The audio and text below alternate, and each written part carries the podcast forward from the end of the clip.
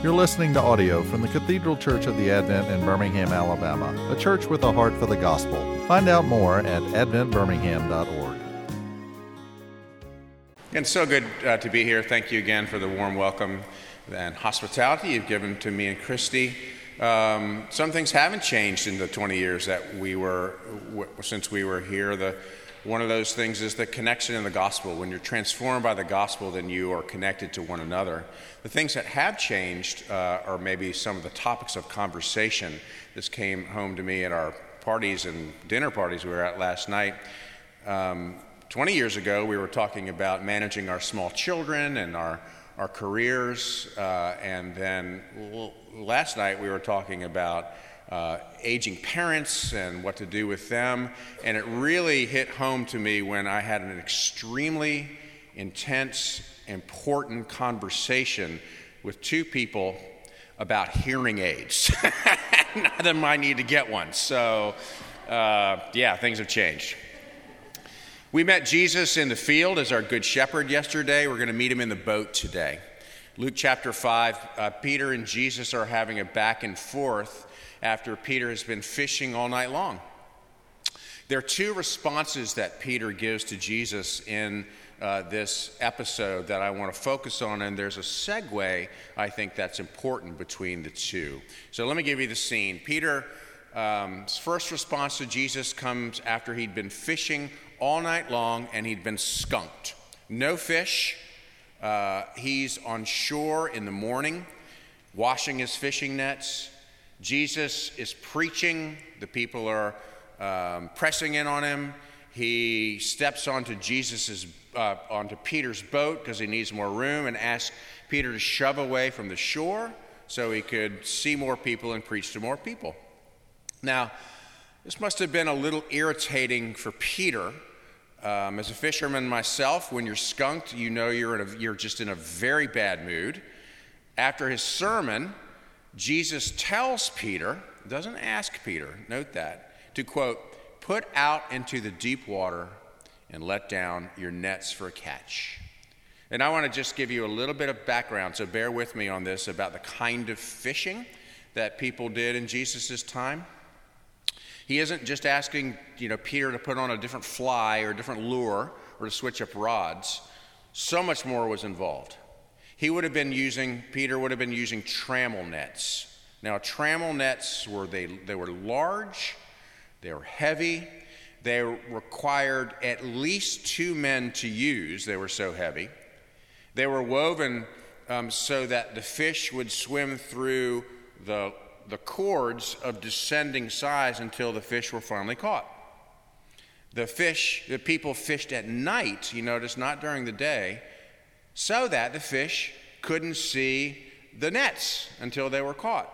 There's a reason they fished in the dark. Nets had to be thoroughly cleaned, thoroughly mended every morning. Fishing was laborious and painstaking, it required long hours, maximum effort. And when you came up empty, of course, as a fisherman, that meant your pocketbooks were empty too. You, you made nothing that night you, you did nothing to help your living. So when Jesus the carpenter tells Peter the fisherman to put the net into the deep water, Peter would have had to go back to the shore. He'd got to find a partner. He'd, he'd load the nets back onto the boat that he'd just spent hours maybe mending and cleaning. Uh, he must have been exhausted because he'd been working all night, and he knew that there were no fish to catch. So, what he should have said, perhaps, or could have said, is Jesus, I'm tired. I, I, I, have been working all night. Or you can't use a trammel net uh, during the day because the fish see the net and they won't swim into it. Or you know how to build a table, preach a sermon, but you don't know a full thing about fishing, so we're not going to do this right now. But instead, he says this Master, we have worked all night long, but we've caught nothing. Yet, if you say so, I will let down the nets. That's what he says.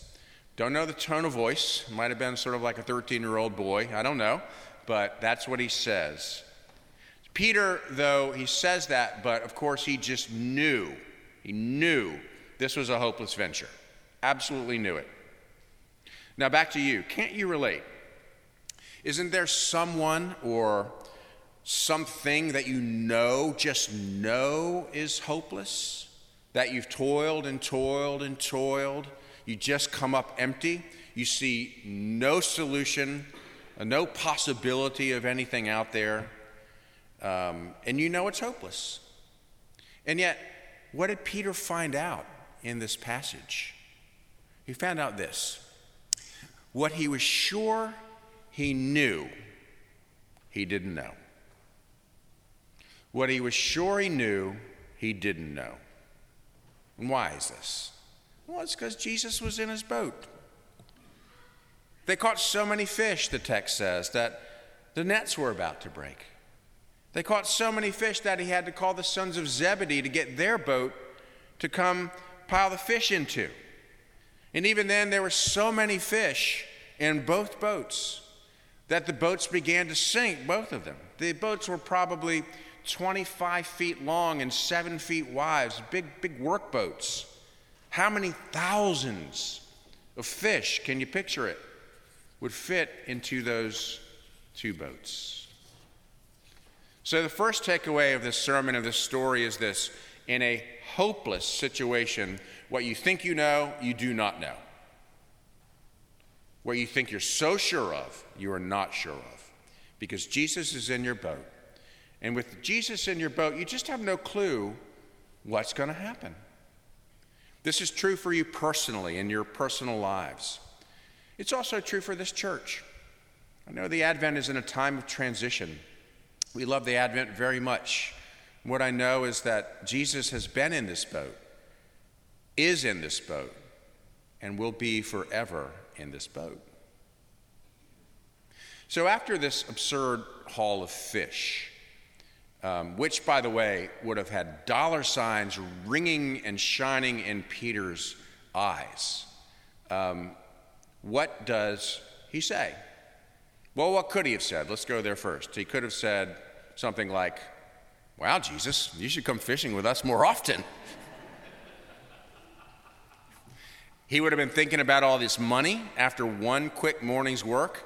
He could afford a new boat, new nets, new wing on his house. His life would become much easier too. Instead of working all night, he could just take Jesus out for a few hours in the morning, be on easy street. And that's what I would have done. But instead, the text says this He fell down at Jesus' feet, saying, Depart from me, Lord, for I am a sinful man. Go away. Go away. Now, as a Jew, Peter would have been taught that no one can come into the presence of God, a holy God, and survive. Some Jewish, you know this, some Jewish sources reported that the high priest entering uh, behind the curtain into the temple of the Holy of Holies to make sacrifices of sin for sins of the people would have had a rope tied around his leg so that in case he died, coming face to face with the holiness of God and his own sin, that his assistant could pull him back out. So when Peter rightly recognizes Jesus' power over the, of the creation, over the creatures of the sea, well, he gets worried. What had happened before so far in Luke? He'd seen Jesus heal his mother in law, which he may or may not have been happy about. Mine's not here. So, uh, but he wasn't prepared for this display of power and authority. Depart from me, for I'm a sinful man. Go away. Now, even after, why did he say this? Even after he'd been given everything he'd been working for, all these fish, translation, all this material success, all of, uh, all of the things that they could buy. He says, Go away. Well, I think Peter must have known this that our deepest need, it's not the stuff that we think we need, that the world tells us we need success or renown or security, money, and all that it buys. Our deepest need instead is absolution. Absolution and forgiveness. The forgiveness of our sins. Remember that the scripture teaches us that sin isn't just what we do, but it is our DNA gone wrong. Sin is who we are. As we read in Romans, the wages of sin is death. Peter knew his deepest need. Somehow, too, Peter knew that the carpenter in his boat was also the Lamb of God who takes away the sin of the world, takes away his sin. Maybe that's why he left everything, all those fish, all that career, to help spread the message of absolution. Maybe they even used the money from the Haul of Fish to support the mission. Who knows?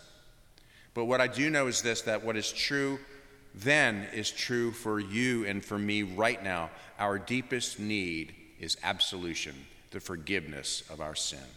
Depart from me, for I am a sinful man. Well, you know what happened, don't you? Jesus didn't do that, did he? He didn't depart from, from Peter. In fact, he did the opposite. He overturned all the religious rules of the day.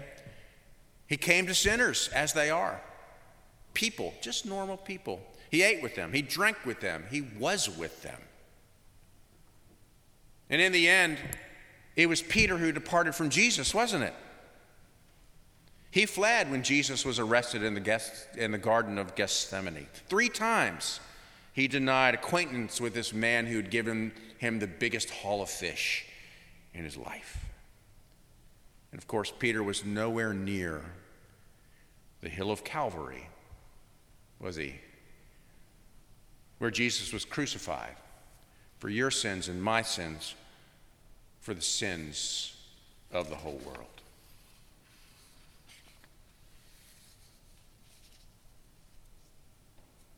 I've said that when we